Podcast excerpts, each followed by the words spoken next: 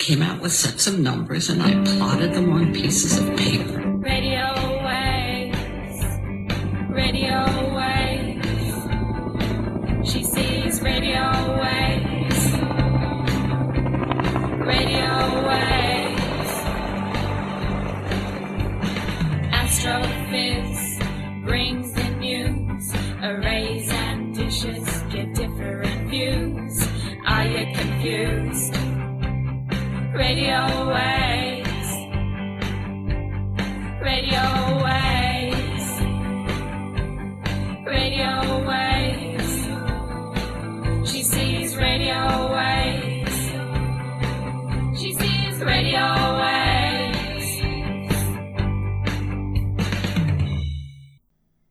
Welcome to the Astrophiz podcasts.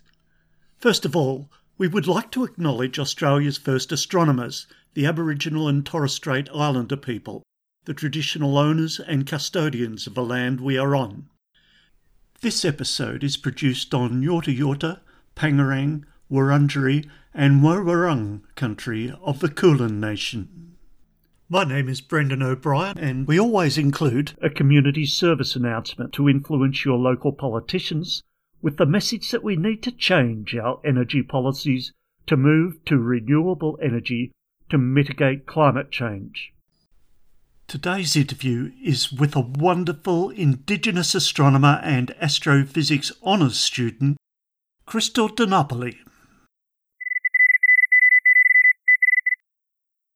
Hello, Krystal.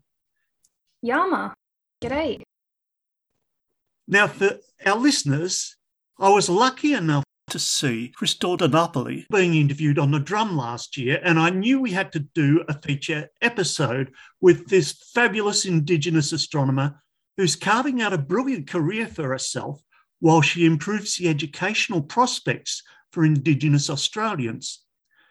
Krystal is a Kamilaroi astrophysics honours student at Monash University, researching the ways in which the love for her culture and her passion for science and astrophysics intersect.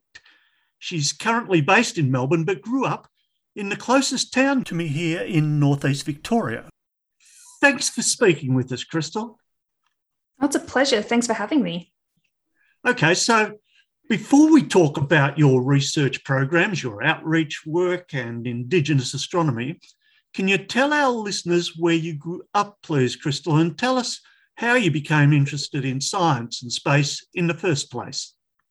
Yeah, so, well, uh, Brendan, this is sort of something I guess that we have in common, but I, I grew up on Pangarang land, so in the town Wangaratta in northeast Victoria. And honestly, that's been a really important aspect of my life that led me to studying astronomy and astrophysics. Because as you would know very well, we have the most beautiful skies up in our region. Yep. And for me, I got to grow up, you know, I, I did always love to do a bit of exploring. So walking around town, even of a nighttime for me, brought a lot of joy. And with that, I really got to take in a lot of our skies. And, you know, these are places where there's pretty minimal light pollution. It's not perfect, but you know, just stepping like honestly one minute to two minutes out of town, I can already see a lot of the dark sky features that you that are just impossible to see in the city. And so it was something that always had me really inspired, being able to look up the sky and just seeing like a blanket of pretty much thousands of stars above me and always wondering a bit about what was going on in outer space outside of just our little planet. And so when it came to thinking about what career might I like to pursue? And specifically, like I loved maths. So for me, it was like, you know, what can I do that's related to maths that also brings me some sort of joy? And for me, yeah, astronomy and astrophysics was really like the the most natural path forward. So that's sort of how I got into what I do now. Cool. Okay, so what about your school days and your early ambitions? And did those ambitions change? My school days, I would say that I had probably an atypical experience of education. So, unfortunately for myself, I grew up in what I like to describe as like turbulent circumstances, which is just like a nice way of putting that I grew up in an environment that wasn't particularly stable or safe, and it didn't necessarily let me actually go to school. And so I was receiving disruptions in my education as young as primary school. I was needing to walk like five kilometers each way on my own just to be able to get to my primary school. And so for me, I always I loved learning, but I had a lot of hurdles that prevented me from excelling. So it's it's sort of a shame because I think I sort of got lumped in a bit of a box at times where like for me, I really, I really loved maths. I loved reading. I loved learning about new topics. I loved doing a little bit of research. You know, as kids, you get assigned a research topic to create a poster or something. And for me, I, I had so much joy diving further into different areas of knowledge. And so I guess it, it would have seen that getting to become a scientist and get into research would have been very normal. But unfortunately, those hurdles in accessing education actually meant that I was sort of more lumped in a group that was at risk of not even passing. And so for me, I think it was when I reached high school that I started to really find things that I connected with, which was mathematics, particularly like starting off doing algebra. um, I found so much joy. It was sort of like solving a puzzle. And so that was something that sort of kept me engaged, even though issues with my attendance and my circumstances at home persisted all the way through my high school years. I did still really enjoy that aspect of getting to learn. And unfortunately for me, a lot of these circumstances actually escalated towards my VCE, which is like the peak time where students should be, you know, indoors studying, you know, peace and quiet, just trying to focus on doing their best to achieve. Yep. And for me, I had just a lot of stuff going on that I couldn't control, that a lot of really important stuff in my family that unfortunately prevented me from even attending school. And so I was at risk of failing altogether. So I wasn't going to get my VCE, which is very important to get to university as we are, we've come to know. From, I guess, in this like period of time where things were getting, you know, very stressful and not looking likely that I would succeed, I was very, very lucky that I had a couple of really good teachers who, who uh, noticed, I guess, noticed what was going on and decided to reach out to me and actually help me structure a way forward to actually passing. For me, without these teachers, I probably wouldn't have gotten to university. And so that's just something that I'm really, really grateful for, even into this day. And it's something that I think is also really important to highlight because I feel like we hear a lot of stories about kids who, you know, they're very smart and they're excellent and they do really well in VCE and then they get into their degree. And then, you know, a few years later, they're already in a PhD. Where for me, that is just not at all what my story's been. And so yeah, I think I just feel like it's important to highlight those hurdles are pretty common. And that for me here, being able to sit with you today having this conversation and being able to talk about any of my achievements, it's not something that was easily obtained. And it's something that really took, I think, like a community to be able to get me here. Yes. So a very turbulent school life. And then you headed down to Monash University in Melbourne, where you received a distinction for your Italian language studies, and you then graduated with your BSc, your Bachelor of Science, majoring in astrophysics with minors in physics and mathematics. And another huge part of your life is actively supporting Indigenous education at many levels of outreach. Would you like to tell us about some of the admission and enrolment programs that exist for Indigenous students? Yeah, I, I would love to. At a number of different institutions, there exist programs uh, which we can refer to as like access programs or enabling programs. And they are specifically designed to help get students into university and they're usually aimed at students who are coming from a background which you know faces atypical hurdles between themselves and accessing a tertiary education and it's all about closing the gaps that we see in education particularly with having indigenous representation in our universities and in our graduates and so these programs are really important and for me I wouldn't have gotten into Monash University, the university that I've come to really love and find my home in. I wouldn't have got into that without these programs for a lot of students, myself included, you know, we go through high school, we have different hurdles that put us on the brink of failing. And for some people, they don't even get to make it through. And these programs exist to separate those circumstances in which you were sort of stuck in, I guess, while you're trying to study in your secondary school education.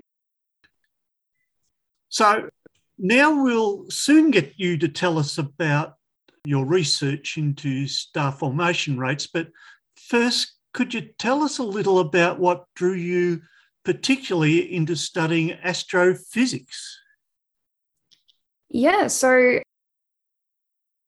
studying astrophysics for me, as I said earlier, it was born out of a curiosity for the skies, the skies that I got to grow up under and really lose myself within them. But to really commit to where I am in astrophysics, I, I feel like I can, you know, narrow it down to the influence of like a couple people. My experience at university, I went through the access program to get into university, which was a six month program, undertake a few different units to be able to prepare yourself to enter an undergraduate degree. And so I went through this program. During my examination period, so the you know you have to sit these three exams and pass them all at a certain level to be able to get into your degree. And after my second one and right before my third one, I received the shock news that my mum had passed away. And so this was like a, a really, I think it's like one of those times where it's like you're, there's like a really defining moment in your life. You know, what's important to you? What do you want to do? I feel like for me, it was like I was really finding myself. And so I proceeded the next semester to go ahead with enrolling into the undergraduate degree, to getting into my Bachelor of Science.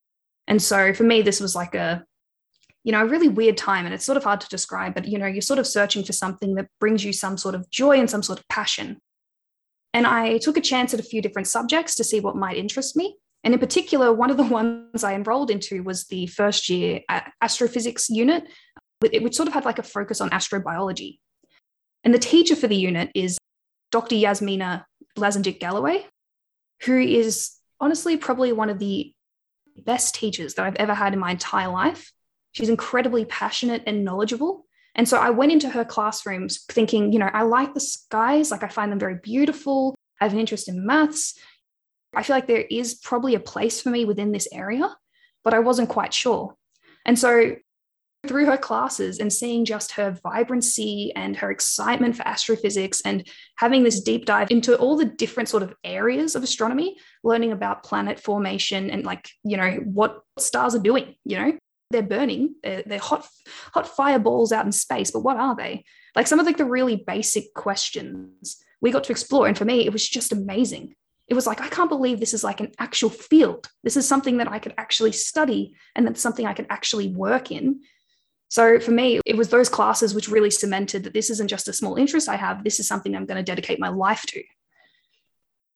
Fantastic. Thanks, Krystal. So, as well as your academic studies and the research that you do, you served as a student ambassador for Monash University's Yulendj Indigenous Engagement Unit, and you've been the Secretary General of the Union for Aboriginal and Torres Strait Islander Students and you teach astrophysics at the John Monash Science Schools.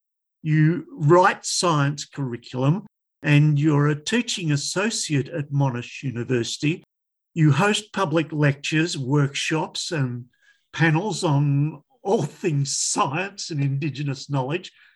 You're also the host of Indigenuity on Triple RFM in Melbourne, one of our top radio stations, where you conduct a weekly conversation with elders and Indigenous knowledge holders, showcasing all forms of Indigenous ingenuity. And I hear you've just been given a permanent time slot on air. That sounds like an incredible workload, Krystal. Yeah, it is. I for me every every bit of work that I've done especially over the last 4 to 5 years has just been motivated by some type of passion. And so for me, like the roles that I was doing early on, especially as an ambassador for Yulendj, which is an excellent Indigenous engagement unit, it's now known as the William Cooper Institute at Monash. And also with my role as the, Secretary General, all of it was just born out of wanting to improve the educational outcomes of Indigenous students. And so at Monash University and many other institutions, a lot of Indigenous students find a lot of comfort in those Indigenous engagement units, I feel like we tend to find our strength in our communities. And so forming a community on campus is actually linked to having positive educational outcomes. And so for me, I wanted to serve as an ambassador so that I could work in outreach, trying to show to other students who came from similar turbulent backgrounds as myself that getting into university isn't some impossible dream. It's something that's achievable for everyone. And especially science is something that belongs to everyone. And then with the Secretary General role, I wanted to improve the lives of students when they actually got to university. And I had a focus on student engagement. I think the biggest project I pulled off, which I did multiple years in a row, was the creation of an Indigenous ball at Monash University a lot of different departments in our union would have you know balls these celebrations these big events to um, celebrate the students in their cohort and to foster that sense of community and for me i thought we are probably as tight knit of a community as any other on campus we're lacking that sort of grandeur and that sort of fun festive times and i could see a lot of potential and I, I went about you know i've never done this before in my life but i went about coordinating a pretty like large scale event for all of not our just our students, but our teachers and our alumni. Um, and it was something that was very successful. It was very appreciated and went over a couple of years. So I, yeah, I've worked a lot of different roles, but it's always, um, you know, seeing something that either I feel needs fixing or something I can improve or something that I'm passionate about. And then I just sort of dive in without probably thinking about the workload and how I'm going to structure these different things or how I'm going to balance these different things in my life. yes, event planning, a lot of transferable skill set. Now, you mentioned inspiring teachers and an inspiring lecturer that you've had. Would you like to tell us about some of the other people who've inspired and supported your science journey? And who are you working with now? Yeah, so, you know, I've mentioned Dr. Jasmina Lazendic Galloway, who has been a key role model for me. Another one that I really think deserves acknowledgement is Dr. Duane Hamacher, who uh-huh. is a cultural astronomer and astrophysics graduate as well. And he actually is a key reason, pretty much the sole reason that I'm actually in the field of Indigenous astronomy at the moment. I started off with an awareness of this field as an outsider, as someone who was a fan of the field. And I can go into like, you know, this whole story about sort of trying to find a passion a passion of mine which would link my interest in science as well as helping me feel connected to my community and culture because it was a missing link that I had been aware of for quite a while since I started university. And I'm someone who took a while to get through university. I started my bachelor in 2015. And it wasn't until, you know, a couple years into it when, you know, I'd already be probably hopefully looking at graduating that I actually started to get the work experience and the research experience that has defined where I am now. And one of those things was discovering the field of Indigenous astronomy. I was instantly just completely overwhelmed because I thought that there was this link that I was sort of being selfish in pursuing my interest in astrophysics. And then all of a sudden, lo and behold, there's 60,000 years worth of astronomy here that is world first. It's fascinating, it's sophisticated, it's linked into all these other areas of knowledge. And it was something that I was just so excited to dive into and to learn as much about it as I could. And so I decided to do something that I'd never really done before, which was I was I was looking up about the uh, the different researchers and um, knowledge holders in this area, and I saw that Duane was actually speaking on it because he was at the time, from what I could see, the field's like leading sort of voice, like leading researcher. And I could see that he was speaking at an astronomy convention called Star Stuff, which was held in Byron Bay. And it was the very first year that Star Stuff was going to run. So I was like, well, you know what? Let's be a bit spontaneous. And so I booked myself a, a weekend trip away just so I could attend this conference, just so I could see him talk. And I am someone who is very like, socially anxious, which is probably not the right trait to have when being in this area of research because uh, you know networking is really important communicating is really important and for me it was something that i'd never done at that stage and so I went there and I listened to him speak, and I thought it was absolutely marvelous. I was so inspired. A lot of the topics he was talking on actually it was specifically about the astronomy knowledge of my mob, Gamilaroi, which was just more than I could have ever asked for because it was like I was finding a link between culture and science, but like I was finding very specifically a link to my community and my ancestors and history, which was just. I couldn't have asked for anything more. It, it was so, so inspiring and life changing. And I was just going to leave it at that. You know, remain as this sort of fan on the outside who was just very excited for everyone in this field and what they were doing and the changes that I felt like they were making. But I had a lot of encouragement from other people at the convention to actually introduce myself, which is like the last thing I wanted to do. And so uh, in the end, I felt like I had this weird moment where it seemed like the stars were literally aligning. I had sat at the front because I'm I'm this very excited, very interested little person, and so I'm at the front taking my notes at this random convention just as an attendee. And it just so happened that they, at the conclusion of the event, when I was, you know, sitting at the front, but also aware that my bus would be arriving to pick me up to take me to the airport, Duane was actually brought to the front of the stage. So he was actually placed right in front of me. And I'm like, mm, you know, maybe I should say hi, but you know, oh no, I, I can't do that, and I need to leave soon anyway. And then I got a text and it was from the bus. And they said, Hey, just to let you know, we're going to be about 20 minutes late. And so I'm sitting there and I'm like, Look, I have no excuse now. I'm nervous, but doesn't make a difference. This person's in front of me. My bus is late. I've had all this encouragement. And so I went up to him and introduced myself and said what I appreciated about the talk. And he genuinely was ex- as excited to meet me as I was to meet him, which was awesome. It was just someone who was just who I feel like is always looking out to get Indigenous representation in the field. he's someone that he's very passionate about this area, but some people regard him as like one of the only people who's actively trying to work himself out of a job by, by finding a bunch of newcomers to replace him. And so that really kicked off my science communication journey and my work in Indigenous astronomy because he welcomed me into their research group, the Australian Indigenous Astronomy Research Project, which I probably don't have fully correct. And it's a network of cultural astronomers, astrophysicists, Indigenous astronomers, and astrophysicists. And to me, that just really kicked off everywhere where I'm at now. So I have a lot of thanks to give to Duane because he's been an excellent mentor, role model, and really gave me the encouragement to get me into this space.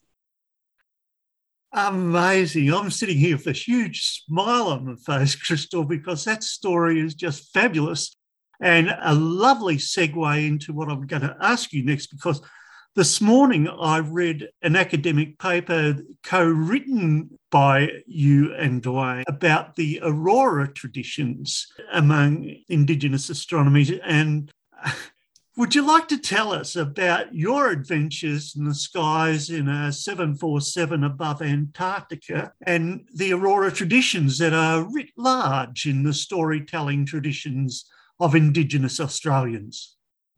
Oh, absolutely.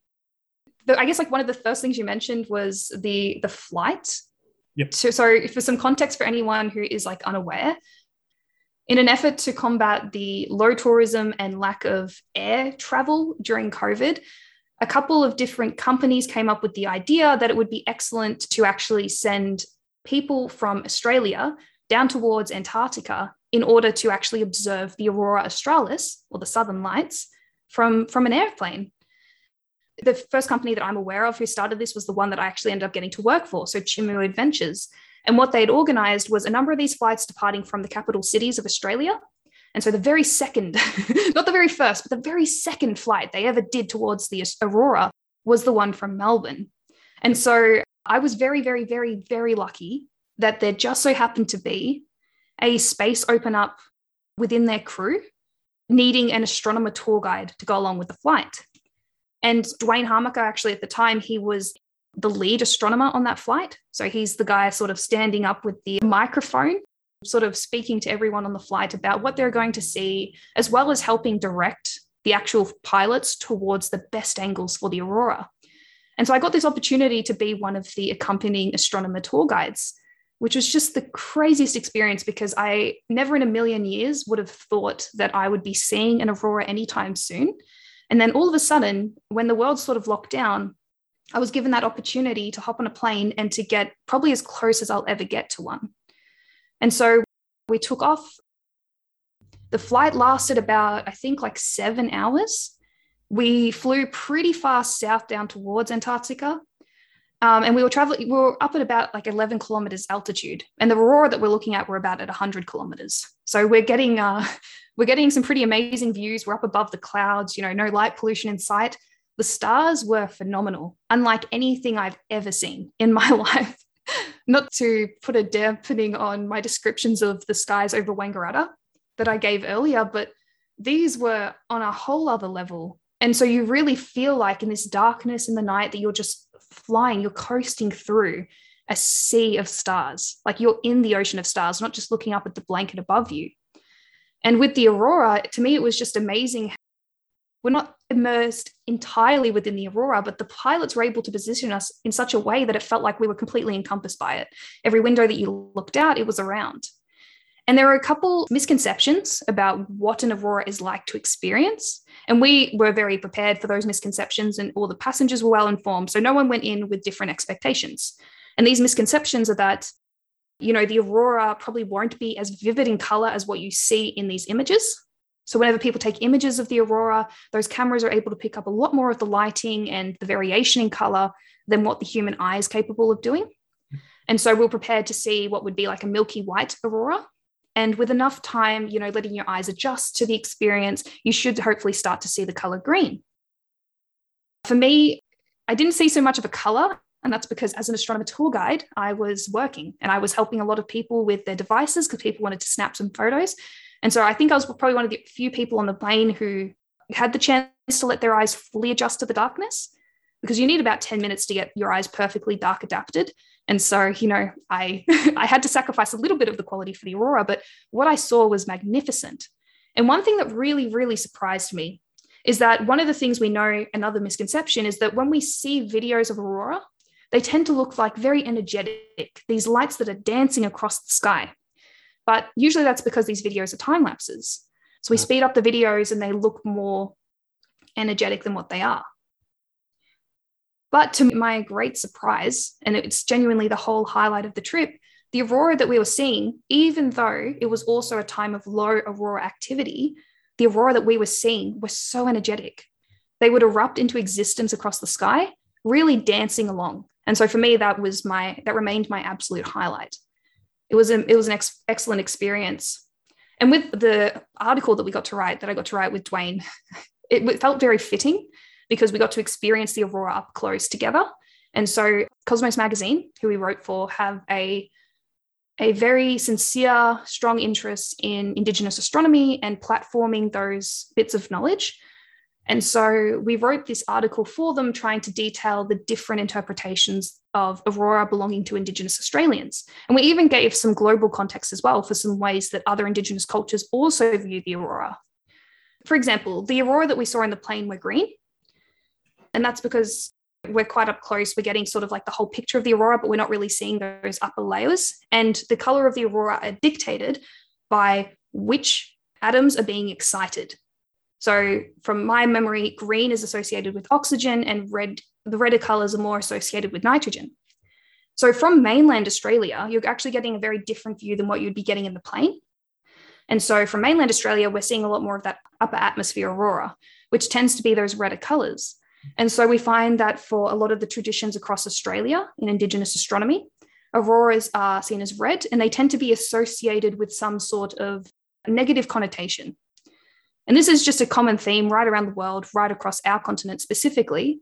For Indigenous astronomers, the colour red is very often associated with some sort of breaking of some taboo or some other sort of ill fate.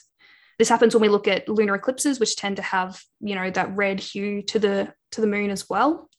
And so in the case of the aurora, they're very commonly seen as sort of like fires raging on in the skies above. Fantastic. Thank you. I'm a bit envious here. In fact, very envious. Now, we will hear a bit more about your passion for outreach and Indigenous astronomy a bit later, but let's put our science hats on now for a little and focus on your studies and your honours research. I know it's very early days yet, but could you paint the broad picture of your honours research first and then maybe give us an idea of the instruments, the data sources, and the analysis techniques that you could be using to achieve your broad research goals? My honours research centres on trying to determine star formation rates of galaxies. And uh, we're sort of taking it a bit of a step further as well and trying to get what we call the star formation rate density, because I'm looking at the different galaxies and what their star forming activity is like. But also we're sort of looking back over time. You know how there's a correlation between our observations of a certain galaxy, its distance from us, how old that observation actually would be by the time it reaches us. And so I'm taking into account those distances to try and get a bit of a bigger picture of the star formation history of the universe. This is early days, so the process will probably adapt. It might change across my uh, next semester or so. But one of the main correlations we're looking at, because we're, we're focusing on radio data, there's many different ways you can determine star formation rates. Um, and the radio is something that we're very interested in. And we're getting our data from the ASKAP RACS, which is the Rapid ASKAP Continuum Survey, which probably gives us a very big picture understanding of the observable universe, at least from what we can see. And in particular, radio is helpful because the sources I'm looking for are supernova occurrences. Because supernova occurrence or supernovas, they um, they accelerate electrons, which are detectable in the radio. And we are using the correlation between supernova occurrences, which occur for very large stars, which also live very, very short lives. We're associating that with star formation. Because in areas where there isn't a whole lot of star formation, you wouldn't be seeing as frequent supernova. So it's something that I'm really looking forward into diving deeper into. And I'm quite lucky as well because at a sort of like very basic level, uh, I've been able, because, you know, we've been working from home most of the whole last year. And so for me, I'm quite lucky that everything I sort of need in order to be able to do this research is something that I can just do from my laptop. So it's not very uh, process heavy. My first goals are trying to obtain some, you know, luminosity measurements from these galaxies and hopefully take that a step further to be able to determine uh, what I need to in order to figure out the star formation rate. So it's a very interesting project and I'm very happy to be doing it. My supervisor is the astronomer Dr. Michael Brown, who is also super excellent. I've had as a teacher for years. I'm really enjoying my honours research. I feel like I'm doing something that really interests me and I'm in a really great environment too. Fantastic. And I'm looking forward to reading any papers that come out of that Krystal. now, back to Indigenous astronomy. I did an interview with Karlie Noon a while back, and would you like to tell us a bit about the book about Indigenous astronomy that you and Karlie have written and when it might be available in stores. Yes, Karlie and I uh, are a part of a series which is called the First Knowledges series, and it's being published by Thames and Hudson in partnership with the National Museum of Australia. And this series is just phenomenal. To even be included in it is something that I'm still wrapping my head around. There are six books in total, the first three of which are already published, and we're number four. So we are, we're right around the corner. And they center on different areas of Indigenous knowledge. So, first knowledges being the name. Yep. The first ones were on songlines, second to do with design, and third one to do with country. And so for us, number four, we are turning our sights onto sky country. And the book, it's very much a story that could only be told, I think, by the type of people that Karlie and I are. So, Karlie and I are both Yinnars. We are young Aboriginal women in astrophysics. We both have had what I like to call very turbulent educational experiences. And we can offer perspectives that are, you know, very unique to someone who's gone through that. And so this book, it seeks to inform people about Indigenous astronomy about the different practical ways it can be used, about the foundational concepts of interconnectedness and orality that go into encoding science in an oral culture, as well as highlighting some of the exciting things that are happening in our space. So, things like the inclusion of Indigenous science at tertiary and secondary institutions, uh, which is also, you know, a part of my work specifically, to highlight the importance of dark sky preservation and a lot of the work that's happening within that space at the moment, as well as public arena stuff, like the official naming of stars to have Indigenous Australian names. So, to be specific with that example, there are a few, uh, but the one that I find probably most exciting is the fact that the star Epsilon Crucis, which is saying the fifth star of the constellation Crux, which is the Southern Cross, that is actually named or it has been given the official global name by the International Astronomical Union of Ginan, which is a Wardaman name, which means a dilly bag of songs and knowledge. And so, for anyone around the world trying to look for the official name of the fifth star Southern Cross, that little important one right in the middle, it's actually an Aboriginal name. And so, we want to bring a lot of that to people's attention and also suggest other ways forward in this space. So, it's been a pleasure to work with Karlie.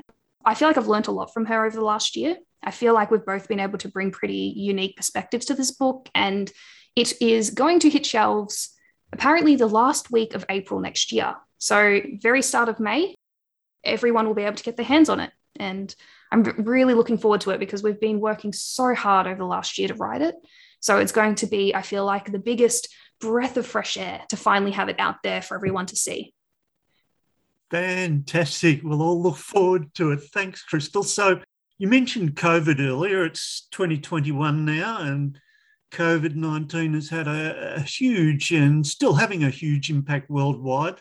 And how has COVID impacted your research? You mentioned you can work happily from home to do a lot of research, but what have been the impact in your broader circles?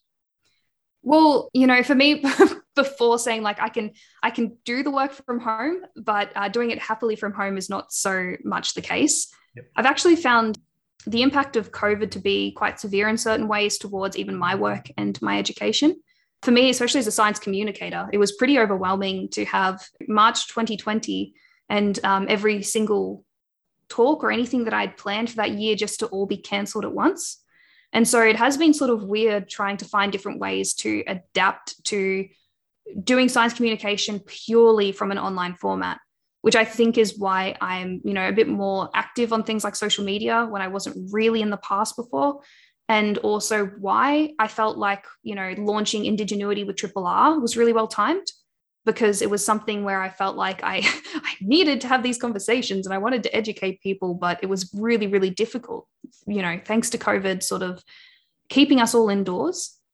And then I actually had to finish my undergraduate degree and start my honors degree also from home and I'm actually someone who really struggles with the lack of face to face discussion when it comes to science, especially for me with my studies. You know, I'm the person who in class, I always have my hand up, I'm always asking questions, and that's how I get through. I, it really helps me learn.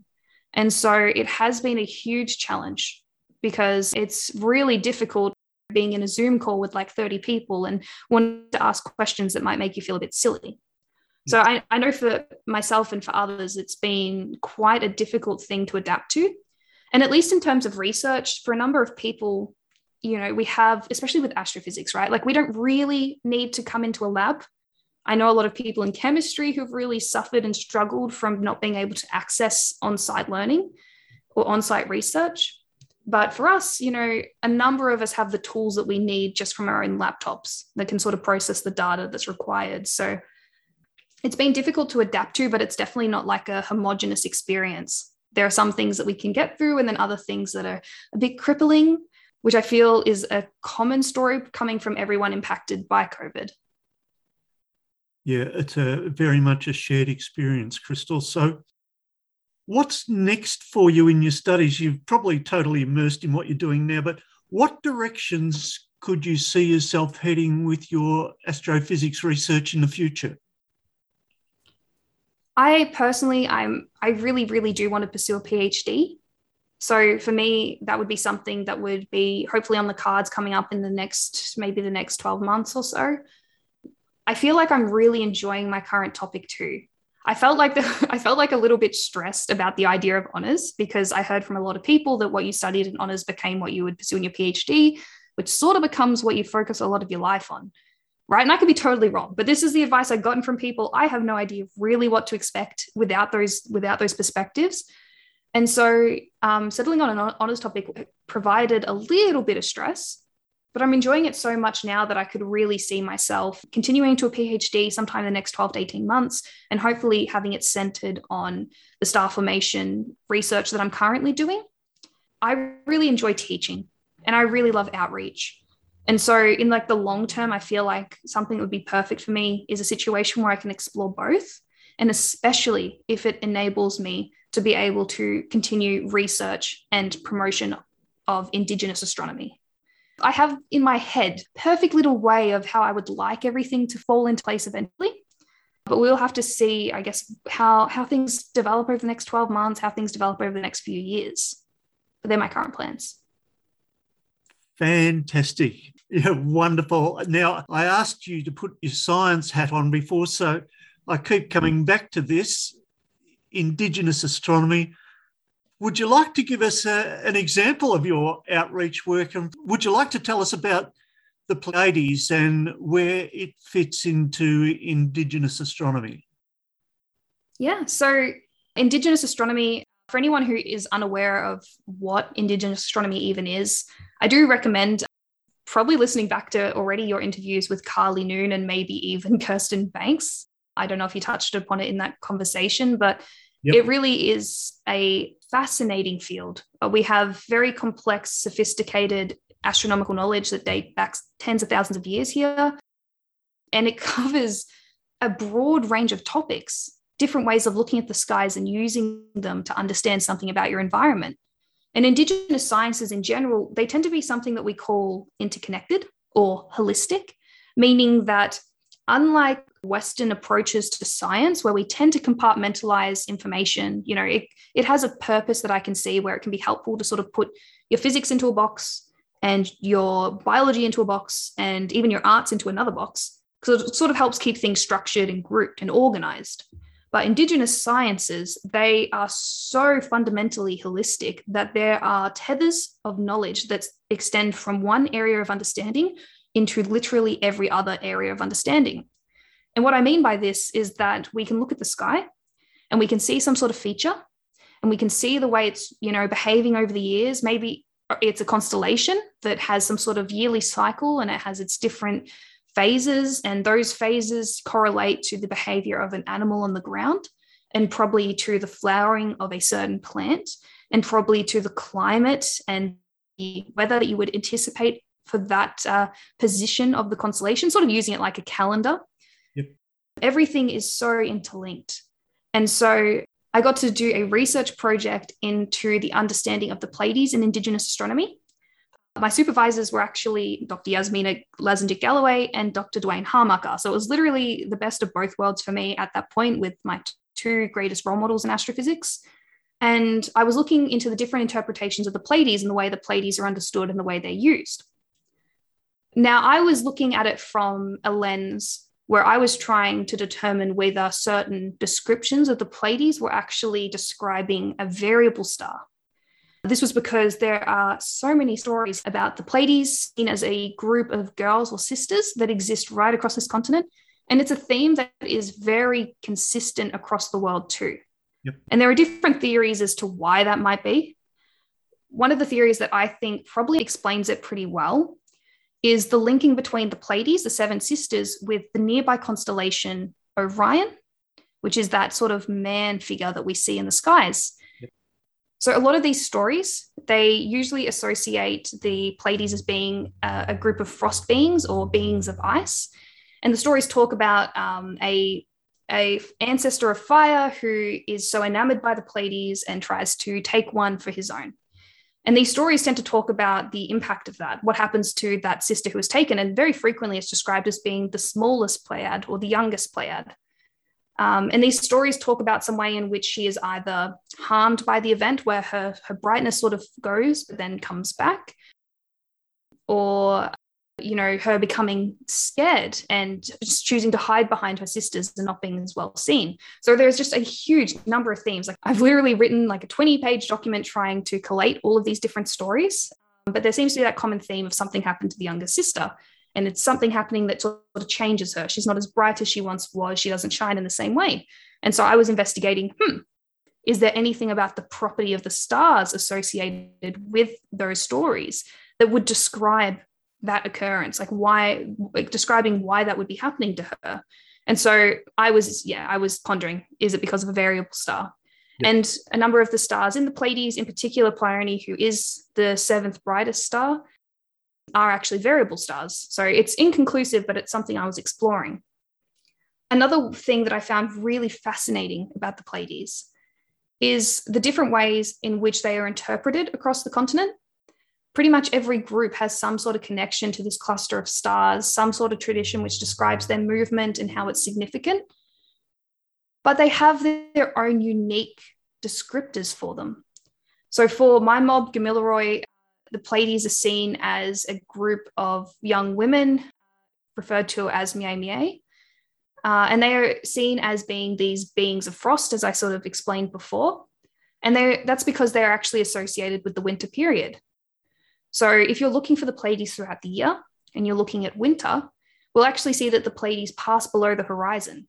And so it said as they're touching the ground, they're actually bringing the frost with them.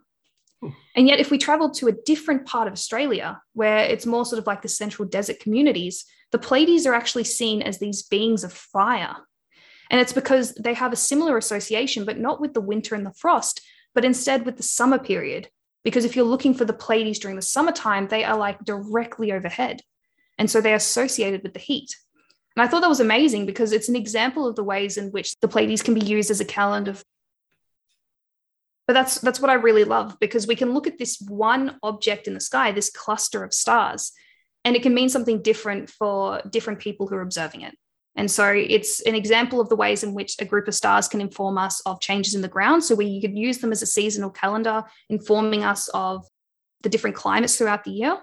But then also, for example, for uh, Ngarrindjeri community, they use the Pleiades and their heliacal rising. So when they're rising in the morning, to actually signal the time of year where you would harvest Murnong plants, so the daisy yam.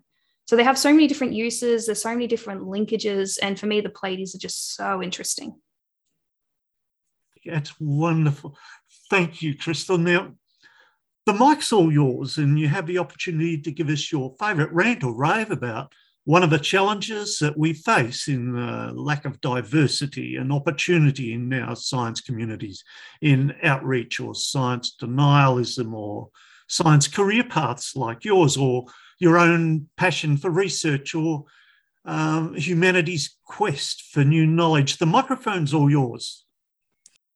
Excellent. Well, with that in mind, there are a number of topics which I would love to platform and discuss. One of the highlight is how important I think it is for people to be engaging with Indigenous perspectives.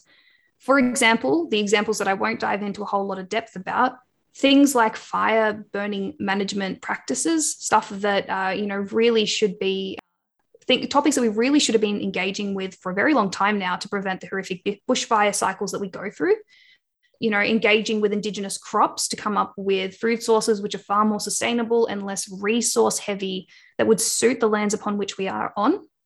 But the, the topic that I really want to drive home is how I think it's really, really important that people become more aware of the harmful effects of light pollution. And this is something I'm really passionate about. Light pollution is not just an astronomer problem. This isn't just astronomers going, look, we'd like to see the skies a bit more. You know, we'd like our data not to be so obscured by, you know, artificial light seeping into our measurements. But it is a it's a health problem as well. Artificial light pollution are pushing unnatural changes in the breeding cycles of some of our native animals animals which usually have migratory routes are getting confused by artificial lights sort of directing them in the wrong way. We have certain mammals that are being born into times of year where it is just not the right time of them to have the resources that they need, the food that they need to be able to prosper. And it's because of that confusion of having this artificial light throughout the night, making it seem like it's getting closer to summer when it's not. Light pollution has many implications on human health. So, associations with it's sort of weird. It's associations with lack of tumor suppression. So, like the inverse of that is links to things like cancer.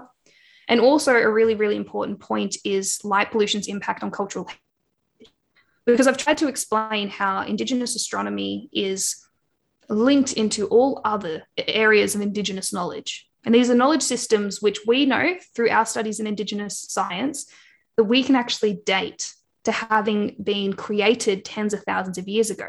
So it's not just saying Indigenous Australians have been on these lands for 60,000 years, but it's saying that the specific knowledge that belongs to our people can be dated back tens of thousands of years. Descriptions of things like supernova occurrences, volcanic eruptions, meteorite impacts, sea level rising, ice age events, all of that actually belongs to Indigenous science. You can find them in the oral record, and it is just phenomenal, right? But the thing is, a lot of these Indigenous knowledge are tied to the stars, tied to what we can see. We tend to use the stars as a reference point for different areas of knowledge, as well as also letting it inform us of processes on the ground, like I explained with the Pleiades, but also, you know, a plethora of other uses.